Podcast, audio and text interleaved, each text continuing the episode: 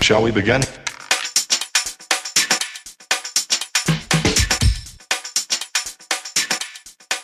Let's begin now.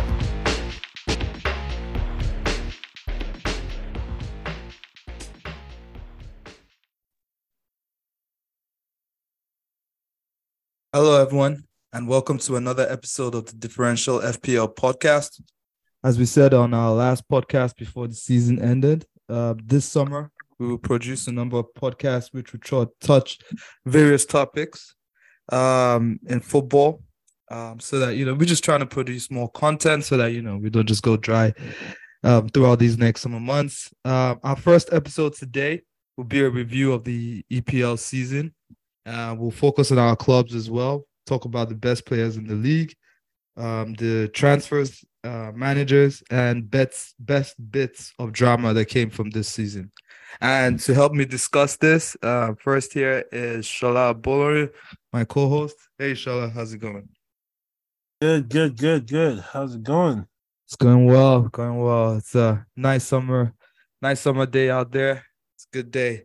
Um, also here with us, um, Habi. Hey, Habi, how's it going? All good, all good. How y'all doing? Yeah, we're doing well. And um, thanks for being here, Abby. Um, fi- and our final um, guest here, uh, first time um, we're having him on. He's a Liverpool fan, not really an FPL addict, but he's a Liverpool hardcore Liverpool fan. So we might see some sparks fly between him, him and Nosy, uh, you know, aka Shala. so we have um, Alex Ogbeche, aka Alex OG. OG, how far? I'm very well, man. Thanks. Thanks for having me, man. The three of you. I look forward to today's discussion. Thank you very Yeah. much. Thanks, man. So, Alex, um, we've known Alex for a number of years, long time. And you know, when I first met Alex, I used to think the OG Alex OG was people just calling you an OG. You get because Alex likes to feel like what gangster it's himself. But anyways, so but it was later on when I look at his surname, I was like, oh, okay, actually, it's just because it's the first two letters of your surname. So, Alex, thank you, thank you so much for for coming here and being with us. And I guess we could start off with, um, you know, when did you start supporting Liverpool? You know, and um, you can tell us what it's like supporting Liverpool. Um, you know, during those, well, during the last few years, let's say the last five, six years, how has it been being a Liverpool supporter? Yeah, thank you very much, D-Man, for that. Um, I've been a Liverpool supporter for over, probably say close to 25 years now. So that is a very long time. And um, Yeah. so I've seen, I've seen the ups and I've seen the downs. Um, I remember the times of uh, Roy Evans, Gerard Houllier, Rafa Benitez, Roy Hodgson, Brendan Rodgers, Kenny Dalglish, now Jurgen Klopp. So I've, I've, I've seen a fair few um, good times and bad times. But like you asked, the last five, six years has been glorious. It's been, it's been exciting. It's been, um, we've had nearly moments, some nearly moments. As you can imagine, losing the league twice by one point hasn't been great. But during that period, I've seen my team lift the Premiership first time in 30 years.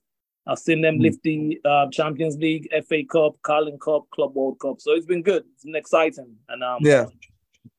That's good, man. I mean, I didn't tell you to list all the trophies, but it's all right. But it's- I, it's I, all had to remind, I had to remind the people, those that are forgotten. fair enough, fair enough. And um, this season, I mean, this season obviously went um sideways pretty early. Um, there was a, you guys did turn it around towards the end, and even though there were still a few hiccups, you managed to end the season a little bit respectfully, but obviously not in the Champions League. You'll be playing Europa League this week, this season. I mean, Shola, do you have anything to say about Liverpool's season? Um, well, personally, I think um Liverpool season was due to burnout. That's my own personal opinion. Um, because I think the season before they literally played every possible game, every game available possible. So I think also coinciding with the way Klopp style is heavy, intensive, I think it took a toll on them. And I think they didn't really start getting back to themselves. So like the late latter parts of the season, whereas it was already a bit a bit too late. Okay. Um, Yeah. Like personally, um, I sincerely believe Liverpool are going to come back roaring next season. I have them as the challengers for Man City next season.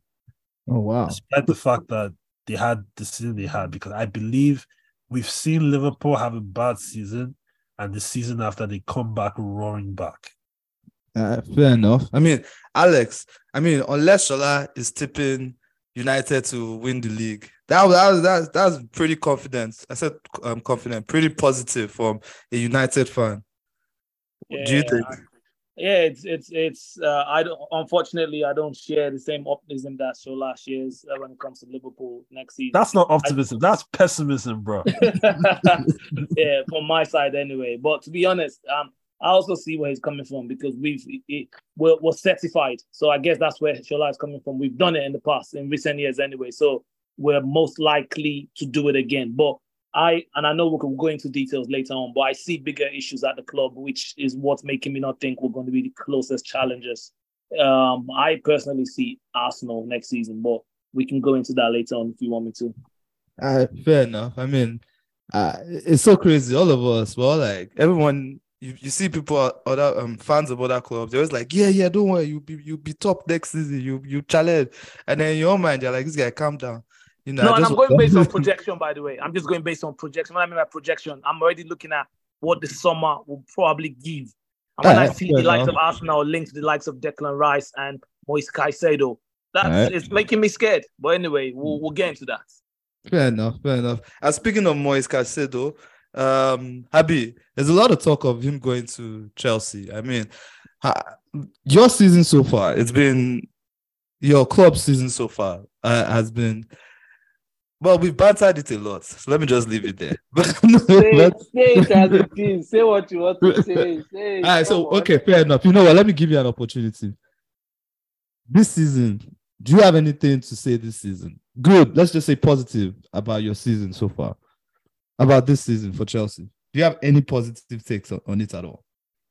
Yeah, I mean, the season was basically crap, but a lot of the players we got are actually good players, and I see us having a very different story under Pochettino. So yeah, that's Yeah. that. Fair enough. So, who are the players you are looking forward to seeing in Chelsea next season? Ooh, number one, definitely Nkunku.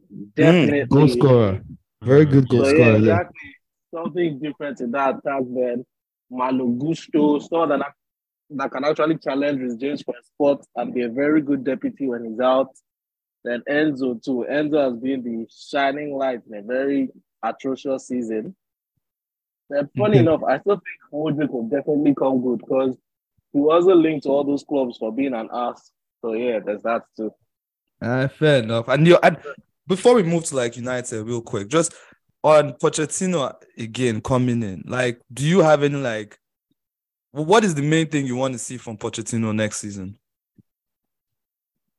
Well, first things first, he needs to work those players in preseason because all those niggas are fucking lazy and unfit.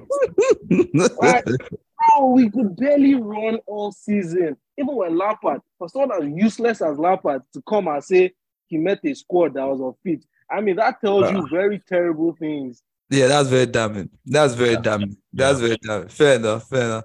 And with Yeah, that, I guess. exactly. Can Sorry, I what just you about to say? I, I was just going to add one quick point on Chelsea before we move Yeah. on uh, from Chelsea. I think Okay. the biggest issue Chelsea are going to face next season is the lack of experience, especially if the likes of Azpi and Mount leave the club.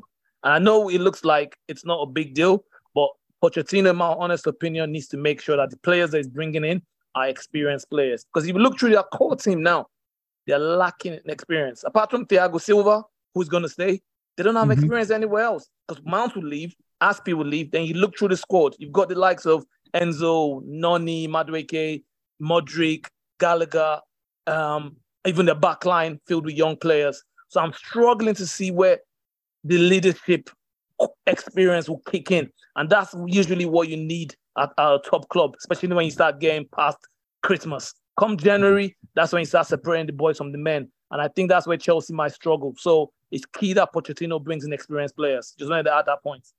I actually, I agree with you on that. Funny Yeah. enough, because Yeah. I think I think Pochettino is a good coach personally, but um, you yeah you just to echo you would need that experience, and I feel Yep. like um, you know, with that Chelsea team, they will they will challenge for the top four, but I feel they might fall- they might fall short. But I feel like they'll get a European spot like fifth or sixth. Fair You know, enough. Especially with so much going, you know, so much has happened within a short space of time in Chelsea. You've brought in so many players, and then there are a lot of players that are departing. So that adjustments, that trans, there's no way they're not going to fill that transition period. It's not every like all three of like me, all three of our clubs have gone through a transition period at some point. Arsenal has been through it. United has been through it. Liverpool has been through it. You know, I, so I guess maybe this is Chelsea's turn to under- to really go through like a real transition period. Mm. So And that's you know, not surprising, Yeah. considering the fact that they just changed their um, upper management as well. Yep. You know, and um, I, I actually, I, I, I've never actually thought about it the same way. So that's a great point from Alex because when you think about it, even in their midfield, you have people like Ko- um, Kante leaving, Kovacic leaving. You have people like um, um, even Loftus Cheek is probably one. Loftus Cheek, Mason Yeah. Mount. It's a lot of experience leaving. Yeah, a lot. love experience. I mean, they they have some sprinkled experience in there with Koulibaly, Italian league, and Sterling. You know, who obviously has been in the Premier League for long. So I mean, Happy um, on on this ex- um, talk of experience, do you think that this is something that you you guys would have to fix in the transfer market, or do you think that you guys be able to to to get another lead, leader from within to pull you guys through? That's Chelsea, obviously. I mean, I feel it goes both ways. But plus, Alex, if Mount is going to be the experience to speak of, I don't want no part of that. Let that nigga fuck out of my team. I beg. I beg, I beg, I beg, I beg, I beg. So nah, I don't give a fuck about Mount. So, yeah, but very valid. yeah. Go on. What is it? I said, go on, please. Sorry, go on, go on, go on. So about that, that's very valid. We are losing a lot of leaders, but this is also an opportunity for people in the squad to step up. I know it's not easy to just say you have to do this or do that, but I mean, there is James is the people that I hate using this phrase, proper Chelsea should mm-hmm. at least have a sense of ownership at this point in time and step up. And also the fact that a lot of people will be fighting because at this point nothing is given everything is going to be earned. So people literally need to step up. Well, I get the point of my experience too, but plus I would say I expect Chelsea to fight for the title next season. Top four is very fine by me, and with the quality as it should be, all things being equal, we should be able to make a top four spot. That's good. And um, and just speaking of what um what you said, there's um, Mount. Mount is a really polarizing figure. Um, in Chelsea camp, many Chelsea fans are. Well, I won't say many because I don't know that many. Some Chelsea fans are are, are sad to see him go. Some of them, many, of them, and some of them like you, are, are keen to even see him leave as well. And right now, the destination that he has in mind, or the one that you know we've been getting updates that are not updates from, uh, is is his move to um United, and um, Ch- um Shola, his Yeah. move, uh, Mount moving to United. Do you see this as? Do you see this as a, as a very good move for you for that for that side? Um, I believe. Where do you expect him to play? So I think um I okay, this is I'm in between on the Mounts issue because personally I think he's a good player, but I don't think he's what we need. Personally, that's just my own opinion. But obviously the coach has other ideas. But I think he's gonna come in where Eriksen is right now. Because you see, like um, I don't remember which game I was watching. Um, and I remember, I think I told mentioned that I think this game has actually showed us why Ten Hag is looking for a Mason Mount because Eriksen does not have the legs to chase. Like Eriksen's, he does like I think it was the FA Cup final. You know, I, I I just I'm not sure, but these high intensity games that require you to be on your to have energy, like to run everywhere. Eriksen, he can't do that. Like in those kind of games, Eriksen is like you might as well be playing with ten men because he's useless. Hmm, the game goes by him. Yeah, the game just passes him by. So I feel like that's where Mounts will come in. Somebody that you know is is, is a decent passer, can progress the ball, and is and somewhat technical. Yeah. Yeah. Yes, Yeah. and, you someone that can obviously add, you know, add to the goals because Mason Mount is a- is a goal scoring midfielder. Yeah, That's my only cool. issue though, yeah, Shola, sorry to just step in there. I was gonna just gonna add my only issue with Mount at United, and obviously Ten Hag knows what he wants to use him for in terms of style and play, but I don't really see him playing deep. And that's what you guys play. You guys play with Bruno as your 10 with two sitters, Casemiro and one more. And I Mhm. don't Mount hasn't he doesn't have enough body of work in that position, that deep playing position, which is why it will be interesting to see where he plays. So unless you guys are switching to a complete Yeah, three three man midfield, so four three three as opposed to two pivots. I was gonna touch on that.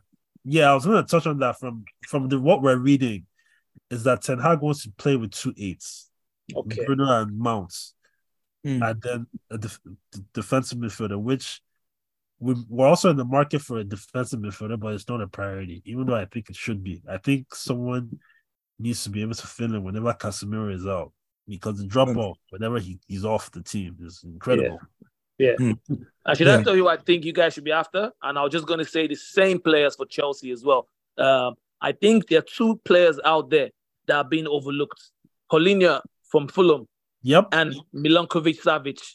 Both Hmm. players, and I tell you why I think both players will suit United and Chelsea, in my honest opinion. Both of Yeah. them experienced enough. Palhinha 27, um, Savic 28. Both of them always show up in terms of availability. Both of them played over 35 games each last season. The only issue with both of them is that they are yellow card merchants. Palhinha got 14 yellow cards, Savic got 10 yellow cards last season. But when you think of the kind of profile of players that both teams actually need, like you said, Shola, when Casemiro is out, you need somebody else who can Yep. actually step in. And either of them will be great buys. Then for Chelsea, I think having one of them next to Enzo from an experience standpoint would make a lot of sense as opposed to the likes of Ugarte and Koda they were linked with. Because that's another young player as well, another project player. So it goes back to my experience point in terms of you need experience. Fair enough. Fair enough. And um, funny enough, this uh, Mount to United as well. Because when I think about it, Mount and because everybody likes this um double eight system that and it's being used a lot by the top teams in the Premier League. But when you look at those double eights, when you have someone like Mount and Bruno, I mean, Shola, don't you think that's a bit lightweight in the middle? Or do you think that they'll be able to do the running to actually take care of the ball? And um, even with, and sorry, just one more thing, and even with Mount coming in, you guys still, even though Bruno is always available, and that is that is sure to catch up with him eventually. You guys don't have a steady replacement for him, and that might be a good reason. Um, that that might be a good reason to obviously go out for Mount. So is it Mhm. possible that Yeah. Mount actually comes in to challenge Bruno as well? I think I wouldn't say necessarily challenge. I'll say maybe like an option, like a tactical option. Because like sometimes maybe Ten Hag wants to give Bruno like a rest for like a cup game or something. Then Yeah. Mouse could come in. But so it, it's that's why I said like for me it's a funny transfer. Like I see some I see the sense in it, even though Mounts is not is not the player that I would go for personally but I see the sense in it, and like um, you know, like I said, Mounts brings his own unique skill sets. Because Yeah. the thing about it is that with Bruno and Mounts, you're gonna get you're gonna get two hundred percent in terms of efforts. Yeah, Like, well Those guys never stop running. They never stop. Bruno Bruno Fernandes never stops running. Mounts never stops running. Like you get two hundred, like you get that effort you get that energy in the middle. So I wouldn't really consider it lightweights because those guys are very high, are high energetic players. All right, fair enough. Fair You know, they might not be, they might not be like aggressive, aggressive like the likes of them Palhinha and co. But they'll give, you know, they'll give you that energy. You know, Yeah. they, they'll Okay. go for the tackles. They'll, you know, they'll, they, they don't, they don't, they're not. You know, they'll help. They'll help out the um the fullbacks as well defensively. okay. That's- example. that's- so yeah, which is very important. All right, I can understand that. I could put that. I'm just I'm curious to see what it's gonna look like.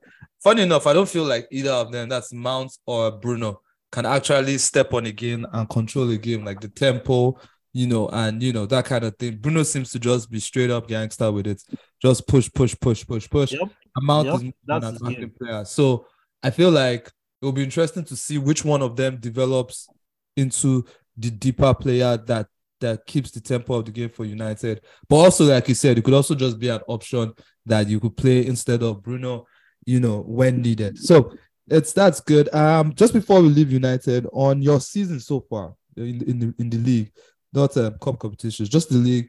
How do you feel ETH has done so far in this first season, and and where do you see progress coming from?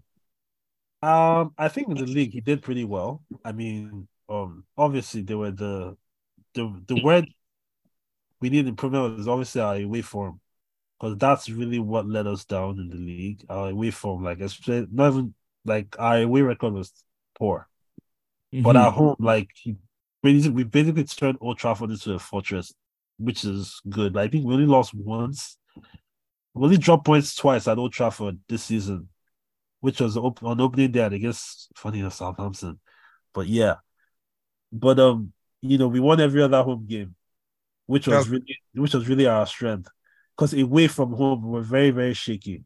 Like even against the top half, I think we only won like once or something. All right, fair enough. So you, you think that if you start doing, um, obviously you need um better away away away days next season. Yeah, I think that's part of it. And obviously, I think um I feel like we need better obviously we need some better players. Like like I think considering the kind of some of the players that we have that we worked with, I think that's another reason I feel like he did a really good job because you know he made it work. You know, like for example, you have players like Fred McTominay that are not very good on the ball. Somehow he made it work. You know, he made he made it work. You know, we, didn't, we, didn't, we didn't play the football that he wants to play. We didn't play the prettiest football, but we played a, it was, it was efficient enough. All right, fair enough. Um, on my end, well, just speaking about Arsenal a little bit, because you know, um, I feel like this season was a great season. Um, if I, I mean, if I've been, if you've been with me on the groups, on the group chat, you would have known that I enjoyed this season quite a bit. It was good to banter you lot, but you know, it, obviously I did disappointing end. But what this, what what impressed me the most was this season was the sign of progress and how quickly we were to progress from you know fifth place to second. Obviously challenging until you know it all went all right. Uh, next season, I'm hoping for a more. I'm just looking for more meat. I feel like there are some players in our team that there are some positions in our team where we can we can pretty much add a star or a next generation kind of star kind of guys because we need to we need to push up the level of our team with more Champions League players you know. So I mean, I don't have any Arsenal fans. Uh, so I'll go. I'll go to Habi. Yeah, you know, since we we blocked them twice. How how good was it to collect it twice this season, Abi? Finally, I y'all are finally doing something relevant after so many years. So well, fine. Kudos, kudos to you. But okay, jokes apart now, y'all have got something really great going on over there. And to be honest, seeing you guys heading to next week is very scary. I won't even lie. I said on my Twitter, I really hope you guys don't get Rice and Caicedo because it's going to elevate you people to crazy, stupid levels. And I'm not sure I'm ready for that. So I keep hitting. But obviously, as a football fan, I know what it is and it's great stuff. So yeah, that's you guys are great. All right, thanks for that. Um, looking at this um Rice deal, a lot of people have actually said so much about it. I think we'll leave that one right now. Um, and we'll see later on in the season, maybe our next podcast. By the time we get on our, nos- our next podcast, we'll have had some more transfers come through. But right now, before we talk a little bit more about transfers and te- teams, uh, players that have come into teams, I want to talk about our players of the season. I mean, obviously, we've read the nominees, we've seen the guy who won, and obviously it was Haaland. So I was trying to see if we could look at a couple of players that maybe were not mentioned, even if they were mentioned, but you know, just go around give um a couple uh players of the season um by position. So starting off, I could start with um Alex. Um and let's try let's do uh, forward. Apart from Haaland, which striker out there do you believe is a player of the season contender or should have been the player of the season? Um, for me, I think it's, a, it's an obvious one. I'll say Harry Kane. So apart from Haaland, we'll move, we'll move Yeah. Haaland to this, and I think Harry Kane. And um, Yeah. he, as you as everyone knows, he carried that Tottenham team. Even though they ended up not doing much, he scored over 30 Premiership goals again. And for me, that's Mhm. no mean feat, especially when you see the players that he has around him not creating anything. He was pretty much creating his own chances and scoring week after week. So I'll say from a centre forward perspective, Harry Kane. Yeah, I totally agree. And it's such a Spursy thing to do to score 30 goals and not win the golden boots. But you know, so but yeah, I, I definitely agree. Harry Kane has been mad this season.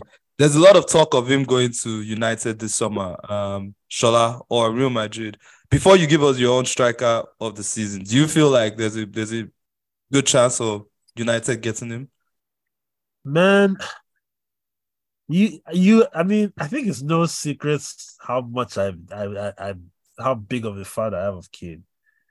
But I'm I'm not optimistic because of Daniel Levy. I mean, even though funny enough, I read a quote from was it Harry Redknapp this morning that said if Daniel Levy gets a certain amount of money, he will sell. He doesn't care. So that Hmm. was a bit that gave me a little bit of hope. So I feel like if we get Kane, we're probably gonna spend like 100, 120 million on him All right, to Fair make enough. Tottenham budge. fair enough. I We'll know be following Jimmy that. would rather sell to Real Madrid, but I think if we get if we put in a bit of like hundred million pounds, he would probably sell. And the question is, are we gonna do that? Especially with the reports that we only have about 150 to spend, that most of our s- spending is gonna be generated from player sales. Hmm. And United's track record of selling players is not does not give me much hope.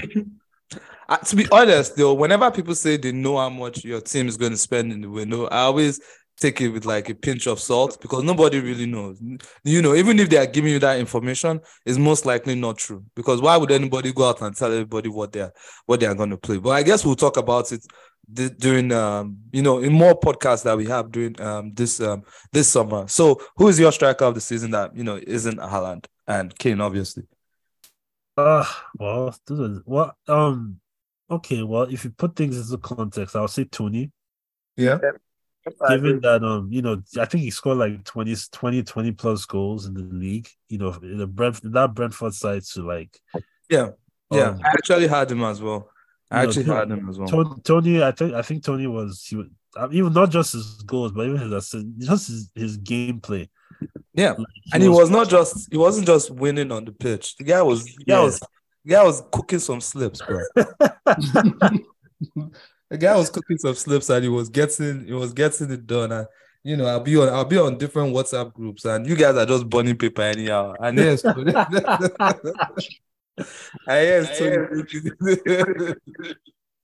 But um, So- yeah, I- I'll say to like Toney was was a deserves a shout. I think he, Yeah. he had a brilliant season. Unfortunately, he came to a, a quick end, obviously due to his, his suspension and suspension. all. But I think he deserves he deserves a mention. I mean, obviously, he wasn't as good as the other two, but he deserves a mention. All right, fair enough.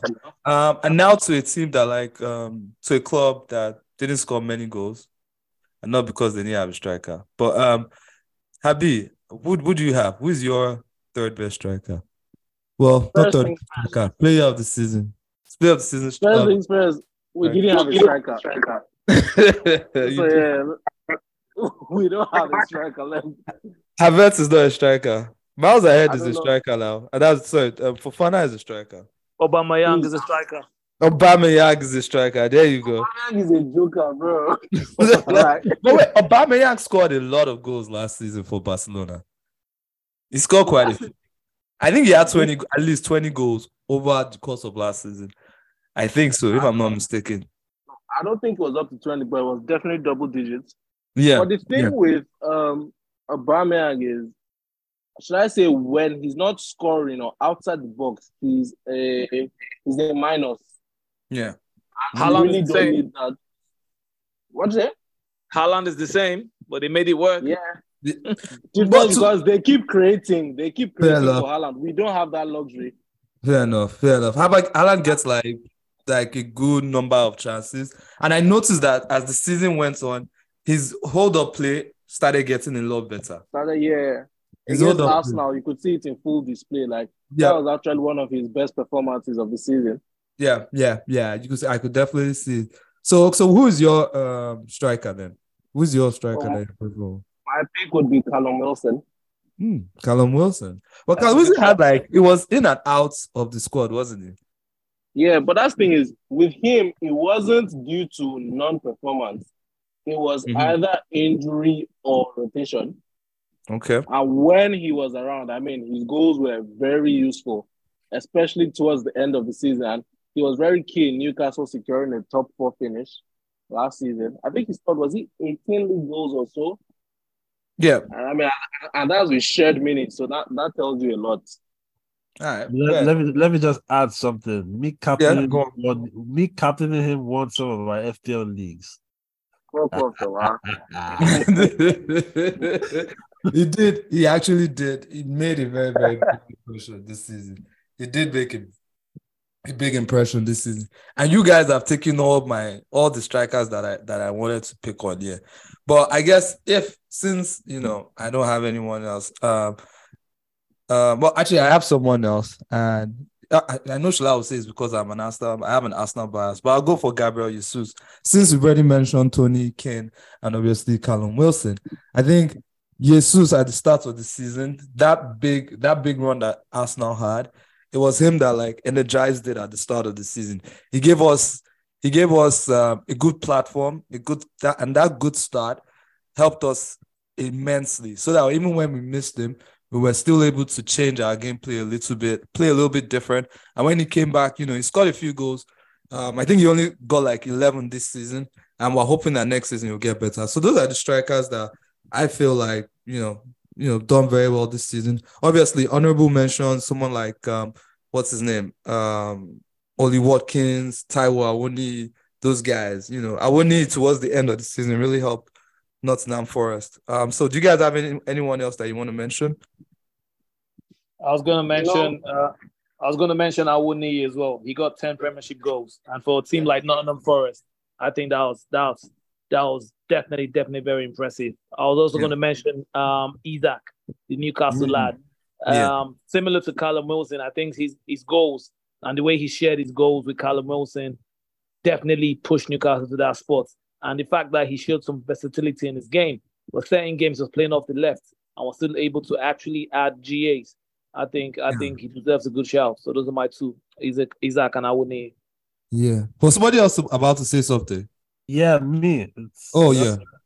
I have to put in Marcus Rashford. Like, come on, fam.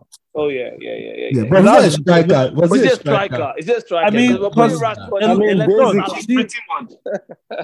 No, Rashford was played. He was played both as a striker and the left wing. Because there's some games, for example, City at home, we Yeah. played him through the middle. Mm. Like there's some games that we played him through the middle. Maybe that will play like Sancho on the left, and Antony on the right, or maybe we'll play somebody else on, or maybe Bruno will be on the right, and Sancho will be on the left. Fair. So, Yeah. but Rashford got a, a, a good amount of opportunities through the middle. So that's just why I'm just gonna give him that shout out, you know, because to be honest, he won us a lot of games single I agree. handed. I I agree. agree. I agree that. I feel like I, I feel like you're trying to force it into the striker. Um, No, I'm not trying to force it. Like, so even if it's not, Bros, even we'll take it. But you know what? We'll take it. We'll take no, no, because we'll take it. Don't worry. We'll take we'll take it. So all right. So that's striker. So let's talk about midfielders a bit now. So uh, Habi, your uh, you can go first this time. Who do you have? There was, I mean, no midfielder won player of the season, so there are obviously endless choices. So go on. My pick will be Rodri of Man City. For real? That's what I had in mind. he's without a doubt Pep's most important outfield player. Mm-hmm. Everything Man City goes through him. Fair enough. I mean, and he's he's just so tidy in every phase of the game. And he really, I won't say maybe this season, but he he took some sort of jump offensively too. This season, I mean, he didn't score and assist a whole lot, but you can actually see him starting a whole lot of attacks, even being in good shooting positions, which is very unlike him. Mhm. So uh, he was basically the key to everything City did this season. So Rodri is my pick. Yeah, fair enough. Can Um, I add something to that? yeah, yeah, go ahead. I So in know. terms of Rodri, with the offensive thing that you mentioned, I think he actually picked that up from last season. Hmm. Because the season before, he scored a lot of important goals. Like he didn't score many goals, but every single goal he scored was a big goal. It was an important goal. Like for example, the final day of the season, when they were down 2 0 to Villa, he scored the Oh, first to goal. Villa. Okay. You know, it's I like he, he wasn't scoring just random goals. He was scoring very, very crucial goals Fair enough. That's in good. I, I, important moments. I, thi- I think, yeah, I also think Rodri too is a definitely good shout. Um, so Shola, since you were talking, who, who is your next pick? Well, my pick was Rodri, but I'll also go with um. I mean, I think you just can't ignore Odegaard. Obviously, like, I think I think um in my opinion he was the best offensive midfielder in the league. Mm-hmm. Um, Mhm. You know, like he he was just amazing. Like you can't even hate, you can't on. even hate on you like just you you just watch it. You can't even hate on him. Like even Mhm. if I sometimes I, was- I sometimes even if you try to hit on the guy, you just can't because the guy was Yeah. just brilliant. Yeah, I mean, Goals, you're you're right. assists, driving Yeah. the team on leadership. I think what actually impressed me the most is the the how he has taken strides in terms of leadership. Forget about the fact that he just that he's the captain, but he can you you can see that he he's, he's embodied that role of captain. You know, you can see that he's embodied it, that he's embracing. You know, like there was, you know, there I've seen there's some clips where I, I don't remember who was it. I don't. There was a game. I think I also dropped points, but he was um he was berating. I think it was Sambi. Oh yeah, I remember. Yeah, was- yeah, like yo, he was he was berating that dude. Get into position. Get into position. Sambi was ignoring him, and that happens to be the goal that's. Oh yeah, Oh, City. It was it was a cup game. It was, It was a cup yeah. game. That, that was. Yeah, that was actually the goal that now knocked you out. I don't know if it was FA Cup or Carling Cup, but I know it was a cup game. Now you can see he was vis- you know, he's very, very vocal. You know, I never saw that in him before. So like for me, it's if you know, it's him. All right, that's good. All right, I could appreciate that. Um, now, um, Alex, you can go this time, but don't don't mention Trent because Trent is not a midfielder yet. So, No, no. I, but, but have you not even noticed though that I'm not even about Liverpool today? I'm, I, have, I have to keep, I have to keep my, I have to be honest in everything I say. And for me, I was torn between two midfielders, yeah, Granit Xhaka and Casemiro. But I've just picked Granit Xhaka. And for me, I know, I know a lot of people will say, why him? I think if you look at his story, especially between last season and the season that I just finished, Mm-hmm. dramatic U-turn. Granit Xhaka has seven Premiership goals. And on top of that, when you look at the underlying metrics, things like awareness, decision making, covering ground, ball recoveries, and even intangibles such as leadership qualities. Because in my opinion, he was he was Arsenal's captain, and he was showing it on the pitch and off the pitch. He had an amazing season and definitely contender for midfielder of the season, in my honest opinion. All right, fair enough, fair enough. I, I, I, I definitely can see that the way he changed his role and played differently for that Yep. forward against um for Mikel this final season. The way he adapted to it was very, very pleasing for Arsenal fans. You know, so if, if he leaves and a lot of people are expecting him to leave, he he leaves a big um hole in the Arsenal team. I Um, agree. Yeah. So I mean, I was um I was actually going for Casemiro because and we'll get we'll talk about this a little bit, you know, after this. But I, I actually thought Casemiro was one of the signings of the season. For me, the way he has come in and played very well in, um in this Liverpool side, I said Liverpool, sorry, United I side. wish. I wish. you wish, yeah. He, has, he has really he has really held it down. He came back, he came in. Um the what I I don't know how long he's gonna be able to keep it up for. I'm sure United fans are like, you know, um quietly hopeful that he's able to um take this for another three, four years. But the way he has played this season and the way he has adapted to the league, very strong, very good in his showing. Um, special shout out to um, Bruno Guimaraes as well. He was ever present in Newcastle's fantastic run to third place this season. Newcastle finished No, third, right? Newcastle finished fourth, bro. Oh yeah, sorry. Newcastle's um, fourth place. Now, now, now where you go get back with that, but it's okay. it's, it's okay. It's okay. Yeah. So I think definitely, without a doubt, he was ever present. He was life. It was life and heart of that Newcastle midfield. And without him, I don't even think there's a run to fourth. So brilliant from him. Brilliant from from from Casemiro and from him as well. Um, do you guys have any other midfielders that you want to just chuck in here? Well, it won't be complete without some quality players. Alex, Alexis McAllister definitely has to get a shout from me. Yeah, yeah. Oh Yeah, yeah, Mac- Alex Mac- McAllister. Had, he had a good season. He had a great Yeah, season. he, he had a great season, and, and he's he's moving. He's move. He he's Yeah, moved to to. Yeah, and is he he moved completed? Yeah. Oh Yep. yeah. Oh, Liverpool confirmed it. Yeah. Yeah, of course. Yeah. Oh, yeah, I don't, yeah, I, don't. I don't want to watch Liverpool yet until we get to that section. But yeah. Uh, we're gonna hopefully we're able to get to talk about McAllister today. I think we should because you know it's it's a deal that's done, so why not? Um, so but we can move on to the next one, and that's defenders. And I can go first since you know you guys have all gone first. And I would say defender of the season that wasn't in the list. It wasn't even it wasn't even nominated, and I was kind of like wondering how is that possible. Um, Saliba, I feel like Saliba came into this league and has already shown us that give him a few years and he will dominate every single person. It's like watching. I won't say it's like watching VVD because I don't want to give VVD praise here. You know, the aura has finished. We'll get to the aura in a second.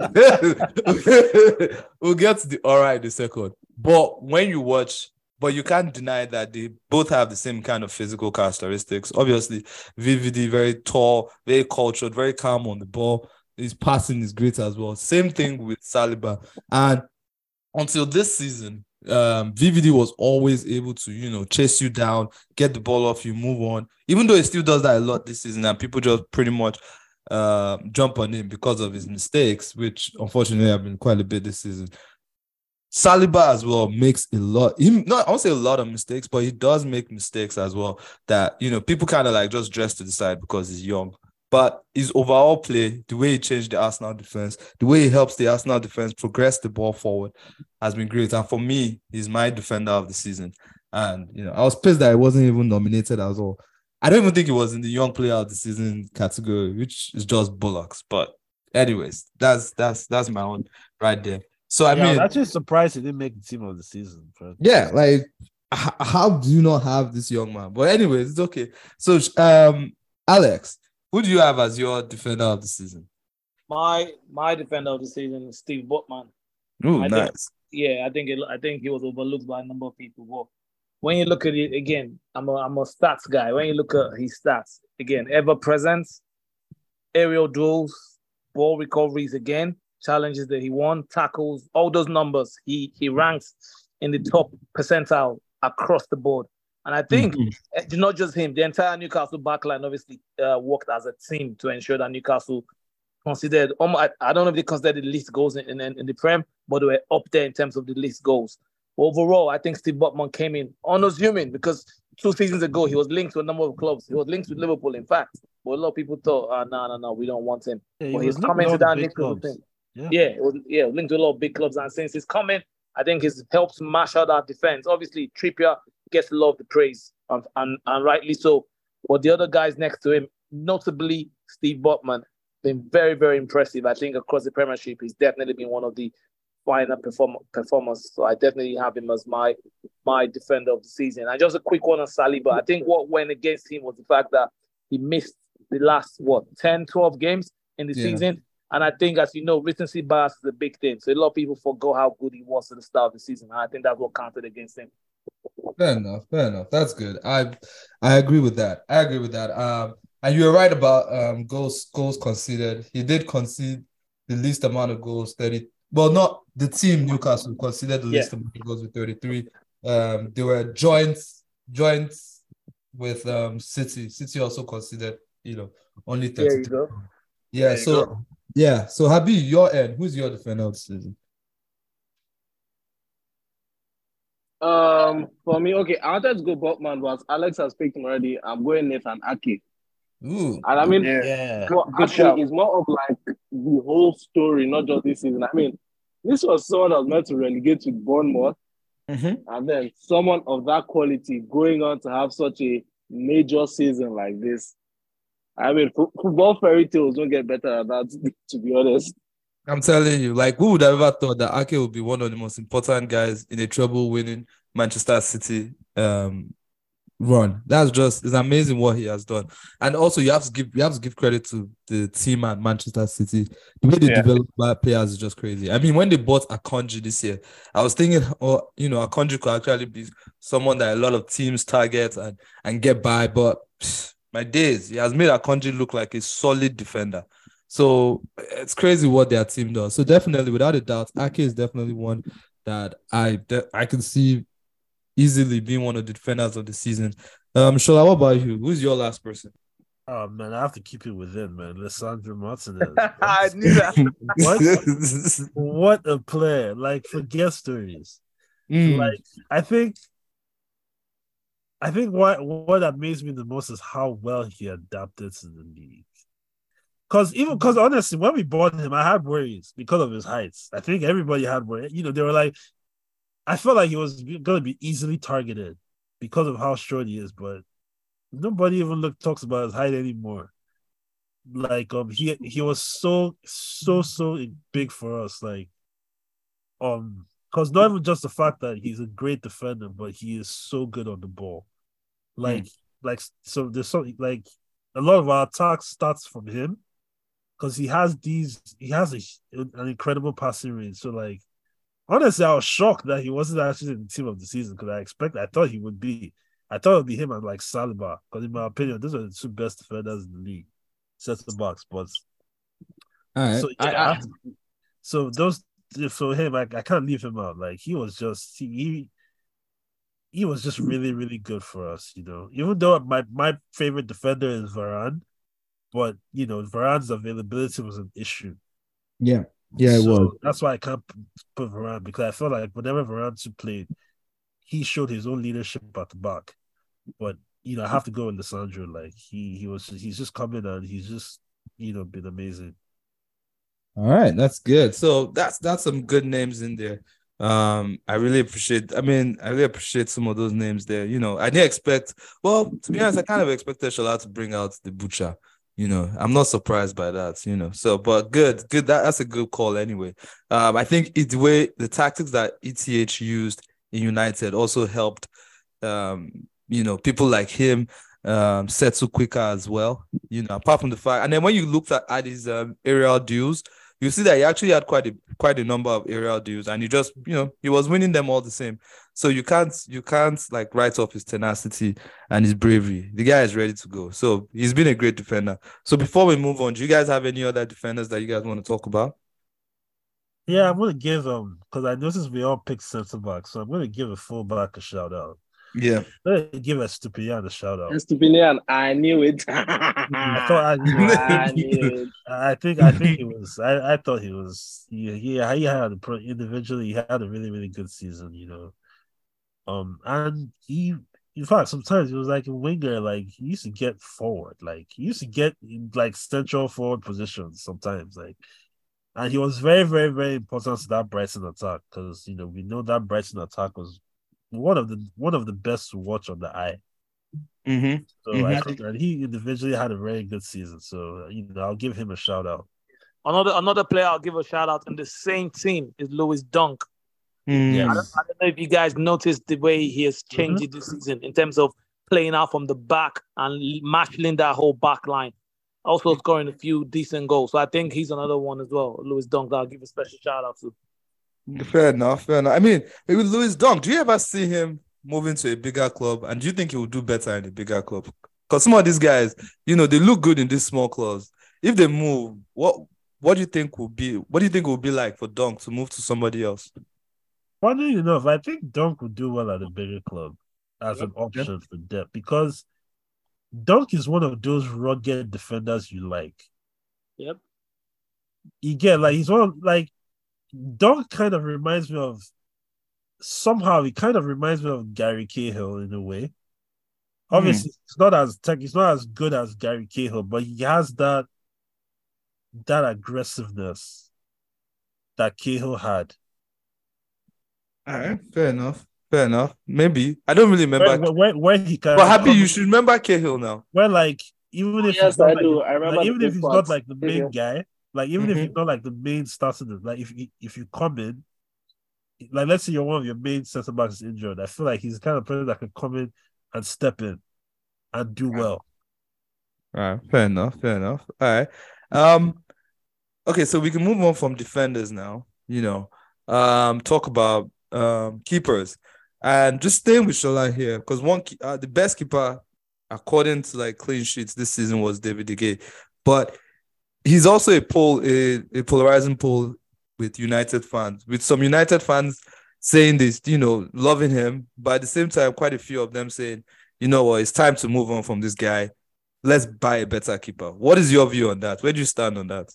Yeah, um, I love David De Gea, but he can't be our number one next season. I'm sorry. If you want to progress, I don't Yeah. think he can be our number one because even it's not even about. I think for me, it's not even just about playing the whole playing out from the back issue.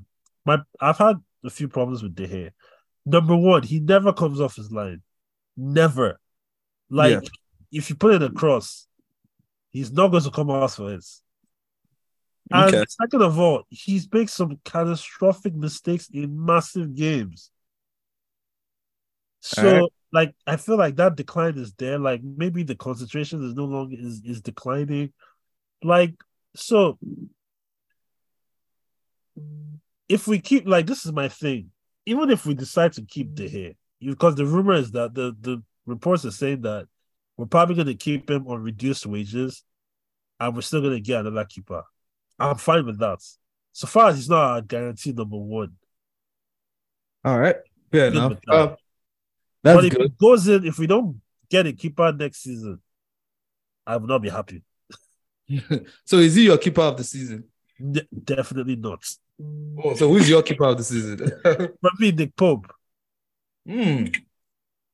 Fair enough. Fair enough. No, he's he's a very good Newcastle defense. He actually has the second most clean sheets, um, tied with Ramsdale, and I think he saved two pens this season. Not even just that, he made some important saves. He, Yeah. he made some match winning saves for Yeah. Newcastle. Yeah, yeah, he has been great for them. He has been great for them. Um, Habi, what about you? Who's your keeper of the season? Uh, for me, it's going to be Emiliano Martinez of Aston Villa.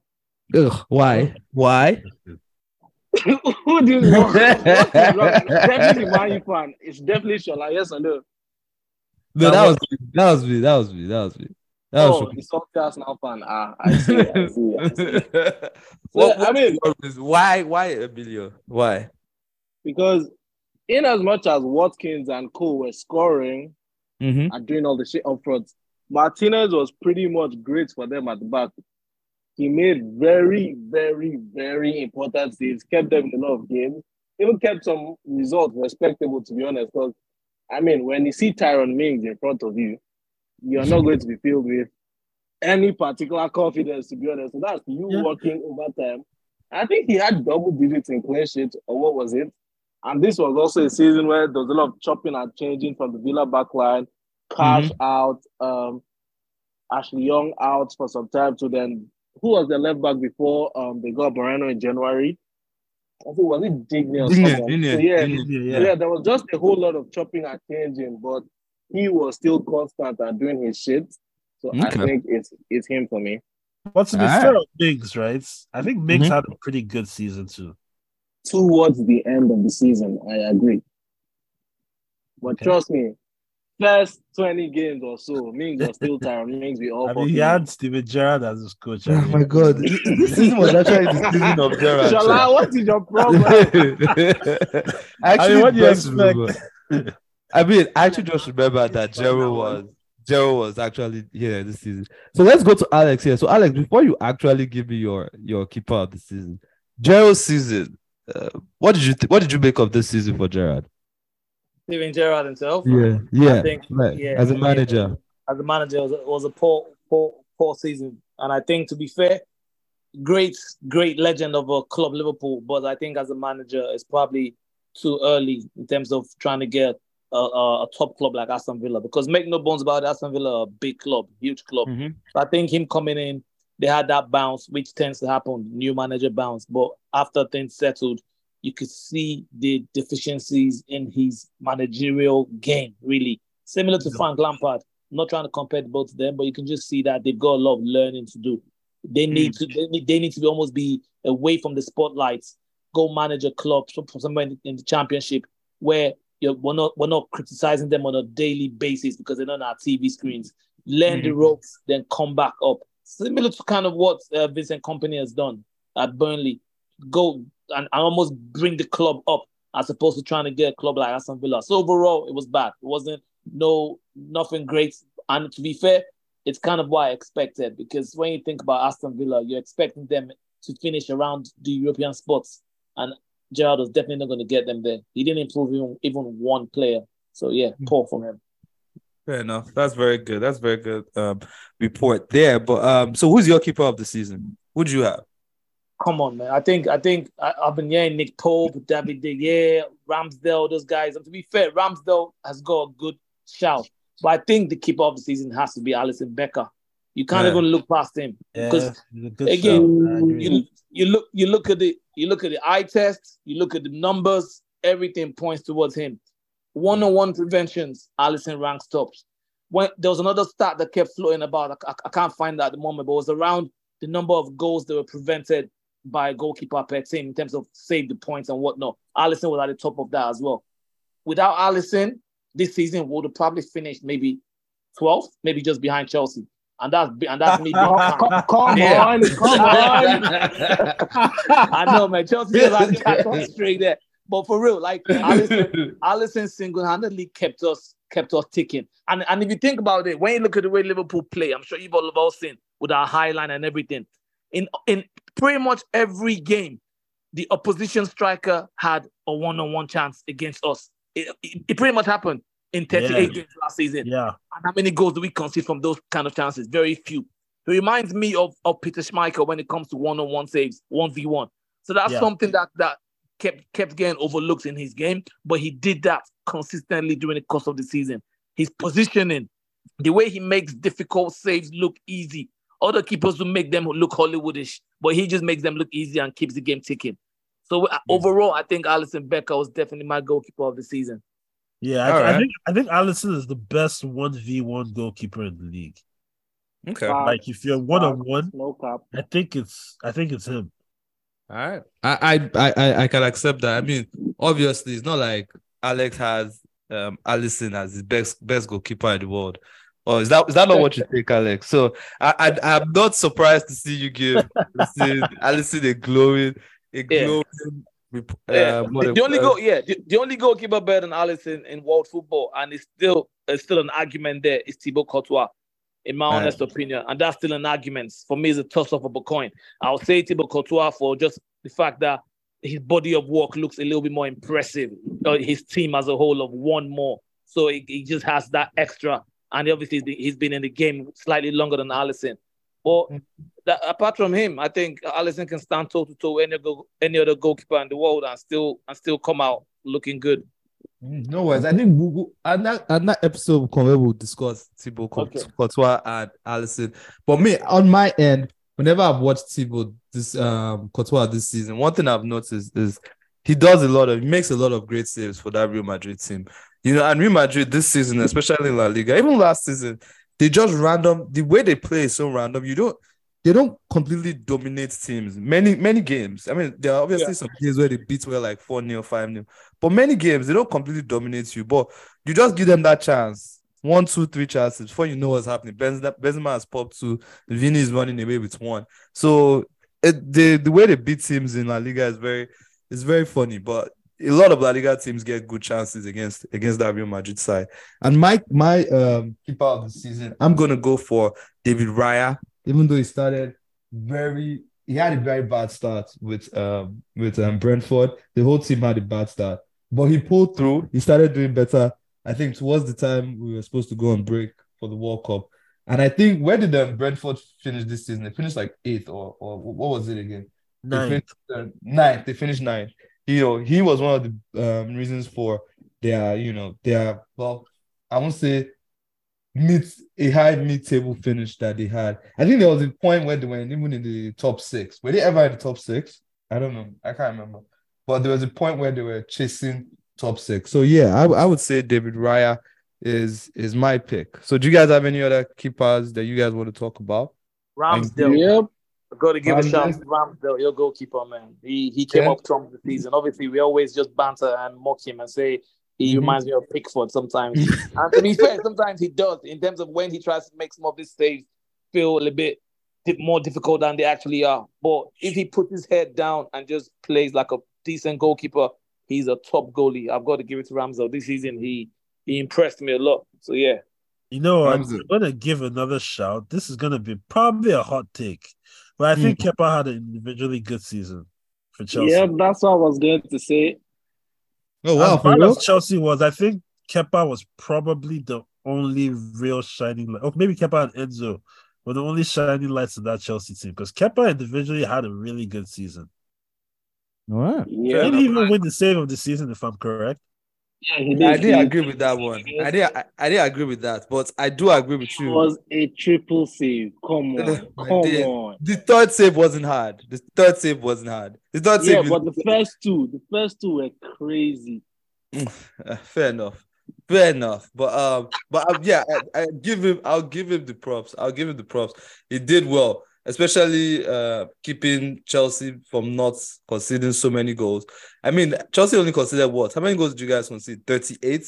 Oh wait, sorry. Late 30s or early 40s. We had Oh, the fourth- 47. We had the fourth fewest goals conceded. Sorry, say that again.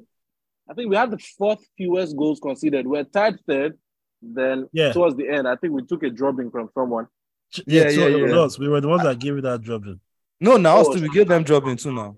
Uh, nice. You guys, Lampard collected his customary four at Old Trafford. At least Alex cannot say that, so I'm happy. I wasn't fucked by the whole team. Wait, did Liverpool didn't beat did Liverpool beat Chelsea at all this season? no, Normal Chelsea, for Chelsea. three We always draw with Chelsea. We We always draw always with them. past three seasons, draws. Yeah, draws. Yeah, all six even games. Yep. Ah. even the Nah. two cup finals last season draws. Like, It's draws, crazy. exactly. Mm, nah, Chelsea collected their customary beating both home and away this season. We let them You have. guys said customary beating. My God. this guy haven't beaten us in like five games now. Or is it four If- games? okay. If Is we had just beaten Chelsea, we would have made top four. That's how. Oh, oof, that's spicy. I spicy. mean, if, if we bought Haaland too, we would have made top four. So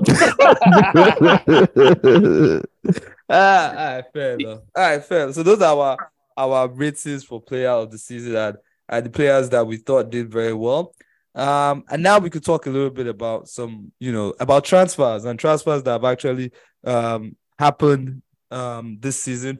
Like I said, sorry, last season, like I said earlier, Casemiro was my, you know, best deal, one of the best deals done by um by clubs this um last summer the summer of 2022 but uh, you know he's been one of the better players in the league. So Alex, on your end, which player do you think has come into the league and has which deal has been has been that good for you?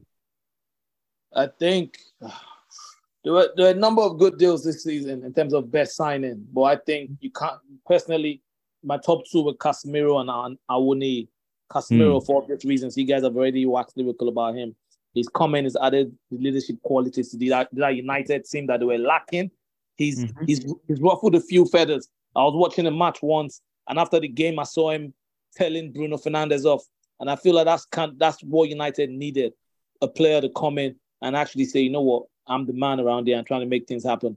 He's scored some huge goals. From a Yeah. DM perspective, I think he scored four goals and not just goals that were being added like the third goal or the fourth goal of a game. He was scoring huge goals. If I, if I remember correctly, he scored in the Carling Cup final. Yeah, the first goal. Yep. Yeah. So he added that to that United team. And he, give, he just made them a little bit more, more, more, what's the word I'm looking for? Just a nasty team to play against. Because sometimes Yeah. you can be you can be too nice to play against. But he added that still, him and Martinez. So for me, as a signing, I said he was, in my opinion, number one. And I mentioned I would need just because of what he gave Nottingham Forest, saving them. Once he saved the team from relegation, and his 10 premiership goals definitely did that. So Casemiro for me, and I would need a close second. That's very good. Thank you. You see, this is why we invite Alex on because he has some nice takes like this. It's just that sometimes his head touches, but he has some very nice takes. I, I told him after- today I left my I left my Liverpool glasses at home. So I said, All right, fair enough. How about you, Shola? Who who who Um, who I'm of gonna, season? I'm gonna go. Yeah, I'm gonna stay within Nottingham Forest, and I'm gonna go with Gideon. oh, this you're always taking my idea.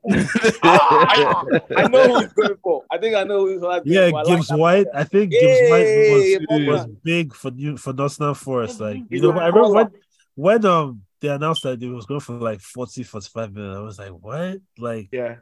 but he actually showed his value for that team because he was Yep.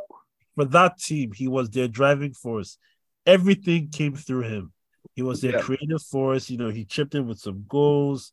So you know, he was him and Awoniyi were the people that you know they were the key to Nottingham Forest survival. So I think for me, obviously, you've mentioned the Casemiros and you, you, you but Gibbs White, I feel like is is up there. It deserves it deserves a mention.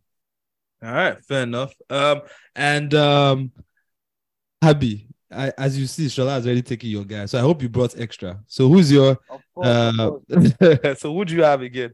Who's your next person? Can I say Haaland? of course you can. Nah, nah, nah, that's easy. So Yeah. I'm going with another name that's been mentioned already this season is Sven Botman of Newcastle. yeah, nice. Like he took to the league with relative ease. Like he was never out of place. And he dominated, marshaled that backline, did his thing, made Newcastle a much more resilient side. So yeah, that's my pick. All right, good stuff. So that's that. Um, those are the picks right there. I think everybody has has, has given their pick. Um, we talked a lot about Sven Botman earlier, so I, you know, we don't have to go too much into that. And um, right now, to you know, to close out here, I, I think we can just do a little bit of like transfer talk and maybe talk a little bit about the Champions League final yesterday. So first off, the I think the only completed deal so far right now is the McAllister to Liverpool deal, right? Yeah. Yeah, and uh, but I- and I mean this like in the top four. I know that like Aston Villa too have also completed one or two deals, but this McAllister deal to Liverpool, um, Alex, what do you feel like? What do you feel you can definitely bring to your side this season, next season? Sorry. Okay. Alexis McAllister. Where do I even start? I'll try and keep this brief, right? But Yeah. I think this could be, and you can you can you can stamp me, stamp it, yeah, tag it, yeah, whatever you want to do. But in three, six, five days, a year from now, we're going to be talking about Alexis McAllister as one of the signings of the season, and I mean that. I'm not even trying to, I'm not even trying to just exaggerate. So, what is he going to bring to Liverpool? First and foremost, he's a World Cup winner, so he comes with that with that pedigree already. And sometimes people can say, okay, what did he do for Argentina? If you really look at it, he wasn't a passive member. In the final, if I remember correctly, he actually had an assist. So he was he comes with that okay medal as a World Cup winner. Then in terms of what he brings to us, I think if I'm going to liken him to a player, I would almost liken him to a to a Gini Wijnaldum. Hmm. And I, I and I explain what I mean about that. He he can almost play as an eight and as a ten. So he comes with two qualities for us. Last season, he had 70 tackles. He made 70 tackles, and that was more than any Liverpool player. The most that we had in our team was Fabinho at 65. So already he's bringing that already. He ranks 16th in terms of in terms of press across the entire Premiership from a, from a central midfielder point, point of view. He ranks 16th. So already he's coming with that. When it comes to possession one in the final third, he was ranked ninth across every Premiership player last season. And on top of that, pressures. Only Mo Salah ranked higher than him in the Liverpool team. So based on everything I've just said so far, as you can see, pressures, recoveries, winning balls high up the pitch, he's going to add that to Liverpool's game. And, and what did Liverpool play as a team? The whole gang gang press, counter press. Club loves that kind of that kind of style, and that's what he brings to us. He can play as an eight, he can play as a ten, and to an extent, he can actually play as a six in a double pivot. Last mm-hmm. season again, I remember just before the World Cup, in terms of ball recoveries, he was second in the Premiership, only behind Declan Rice. That was before the World Cup. After the World Cup, those numbers dropped a little bit, and that's because he's here playing as a 10. So, what he's bringing to the table, three big qualities, in my opinion. I'll just summarize. He's someone that has the capacity to help us recover the ball, help us sweep things up, and help us distribute the ball intelligently.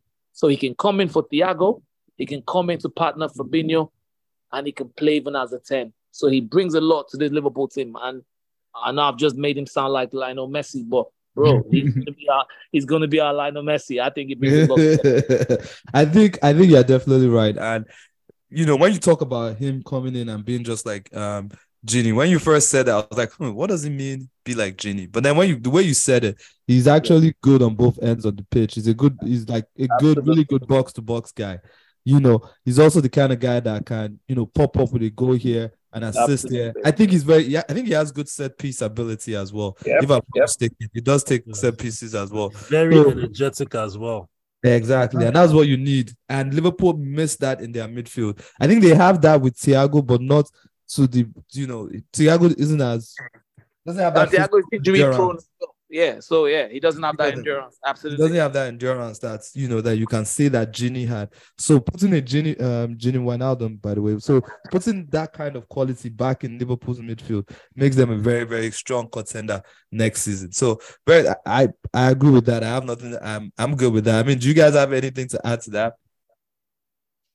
Uh, No. not not really, because I think Alex has pretty much summed everything up in a nutshell. Because personally, I think he's a, I think he's a very very good player, and he is probably going to go down as one of the signings of the season, considering the fact that they signed him for only thirty five million pounds. So Yeah. they, they didn't spend a lot of money on him. So There you go. There you go. No problem. So, uh, so last up before we go to the end, we'll definitely have a few more podcasts with Alex so that we can talk a little bit more about a lot because we do have a lot to talk about this from this season, not just from this season, but from you know things going on this summer and, and going and moving forward.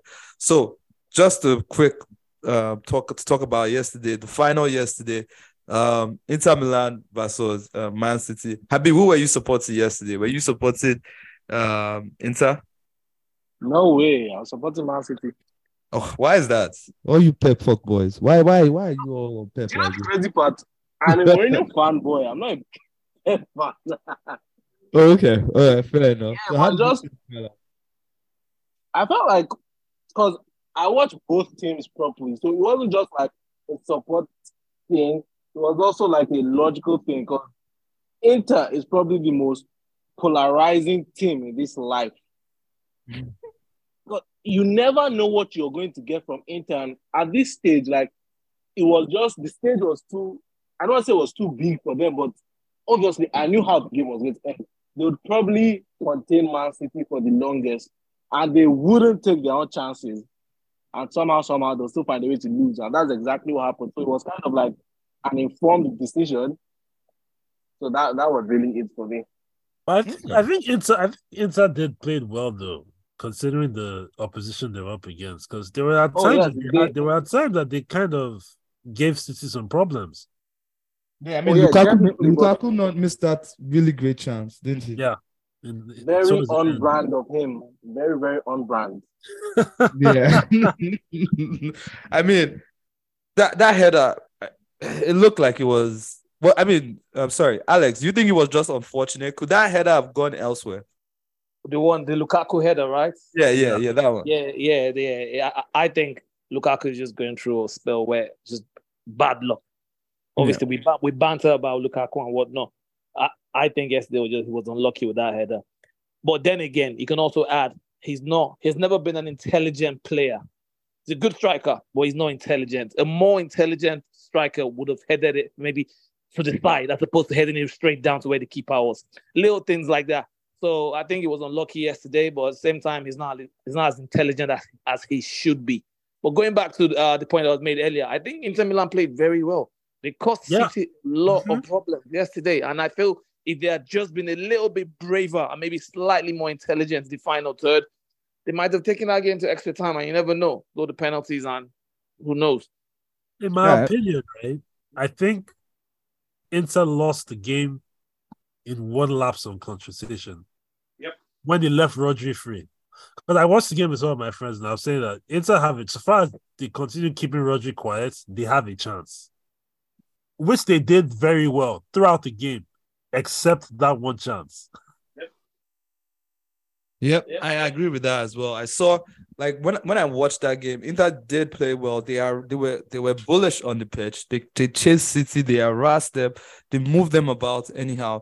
And you know the fact that um, what's his name KDB left also kind of like um, made them more um give them an encouragement. And and they really went at City. And funny enough, when Lukaku was coming on, I thought to myself, you know what, Lukaku, this is your moment. This is your moment where you you you actually silence the doubters. Where everybody that's doubted you this whole while, everybody that banters you, you know, even Habi in his house, this is where you show him that look, this guy is actually a baller. You know, do you understand? Like you guys, I am actually a baller, and I and you know, and you know, I deserve to be mentioned with the other star names. But he let the moment pass him by. He wasn't able to take advantage of it, and maybe he gets another opportunity. But this was the moment I feel when you, if you really want to be called as one of the better players next to the really really good ones, this that kind of situation, that time, that was your time. You have to score that goal. And I think he blocked off one goal as well, which was very, very unlucky as well. But yeah, that you you had to, you know, that, that the best strikers, and I know that strikers miss chances. Everybody, you know, a lot of strikers miss chances. not like every time the ball is, you know, in a position, the striker would definitely Yeah. bury it. Yeah, It's not I don't like think I don't think he does well with pressure, Lukaku. If Yeah, you really think yeah, about it, yeah. I think some strikers are like that. He's one of those. Yeah, Yeah. he's one of the biggest criticism of him is that he's never he's been a, a big game player. That he's not a big game player. It's Exactly. One of his biggest criticisms. Yeah. And that showed again last night. Yep. So yeah, there you go. So um, and um, it was good to see. I'm not gonna lie, I don't really have hold um a lot of. I don't hold anything against Man City like that. So apart from the fact I that do. I do. Yeah, I, I do. I do. In fact, apart from the fact that they we lost to them in league, so I kind of wanted Pep to win it as well. You know, I know I said I went at Habi for being a Pep fanboy, but I actually wanted Pep to win it because I, I see a lot of arguments, people trying to hold Pep down because he hasn't won the Champions League, and I'm always like, he hasn't won the Champions League with Man City, so it's not even the fact that he hasn't won the Champions League; it's the fact that he hasn't won the Champions League with Man City. So, and I feel like this is a good. This was it was time to for him to silence to silence those those people, and I also wanted to witness it because you know right now we're witnessing stuff that in a few years, in like 10, 20 years down the line, we're gonna have to explain it. Not explain it, but well, in a way, explain it. We're gonna have to explain how good these people were to the newer generation of of, um, of managers, players that our our children or whoever it is, younger people will be watching. And you know, you know, we have to explain how good Pep was because even though his trophies speak for him, what he does, the tactics he employs, the way he makes teams and players better is is pretty much unbelievable. He's he's that good. He's that good. Next to Klopp, I think he's he's one of the best at making a good player, a, a good player, a fantastic beast. So You know, let me Yeah. just even add, right? Glad you added that part. what? Saying next to Klopp because I was about to Oh. bite your head off. I said next to Klopp. I what? What?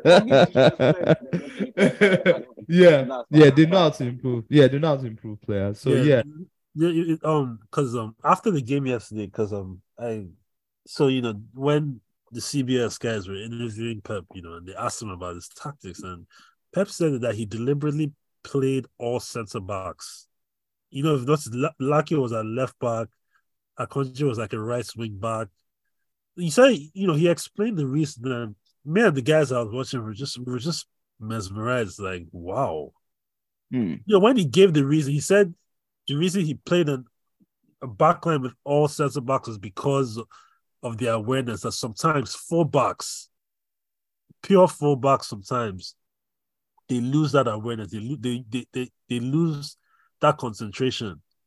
But he explained it like, you know, he knows centre backs are more disciplined in terms of positionally and they're more aware because they know what to scan. Like, you know, when he was, you know, I'm paraphrasing, but when he was explaining it, we just like, wow, man, like, can you just leave the England like already?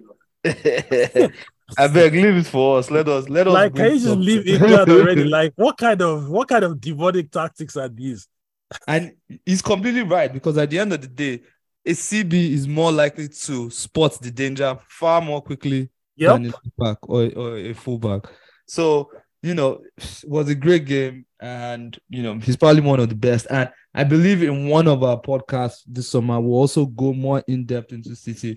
But this is our first one, and we just you know we don't want to go on too long. I think we've gone on at least an hour now. You know, so thank you very much for listening, Alex. Thank you so much for coming on and discussing with us. I really liked your input and the way you talk. He's not as a Shola. Alex talks like one of those guys that you know that you hear on Sky Sports. Maybe it's because I of know, the right? accent. He's so positive. see, see, see, that's what we do. See, this is our work. This is what we do. Like we get into the nitty gritty and we try and bring out insights. We're not, we're not beer parlor fans. We're, we're, we're, Oh, we're, we're insi- never insightful analysts. So thanks for having me, man. I had, I had a good time today. That's Yeah, great, yeah. man. And it's Well, funny that- that you say beer parlor fans. That's nice. That's a good. That's a good added one. But yeah, nice one, man. Thank you for coming, Alex. Thank you for being here at B as well. I appreciate you coming on on a Sunday. Um, and thank you all for listening. And we will see you again maybe in another two weeks. Every if everyone is available, we'll try and get on the pod and give you another one. Goodbye. Nice everyone. one. All right, thanks, Try and guys. have a couple, try and have we're trying to get a couple other guests as well, but definitely Alex will be back. That would Yeah. Yeah, for sure. All right, yeah, because Shola was too nice on this pod. I need to see more fire. Oh, But we'll see come how on. it goes. All right, then. Goodbye. All right, thanks, guys. Let's begin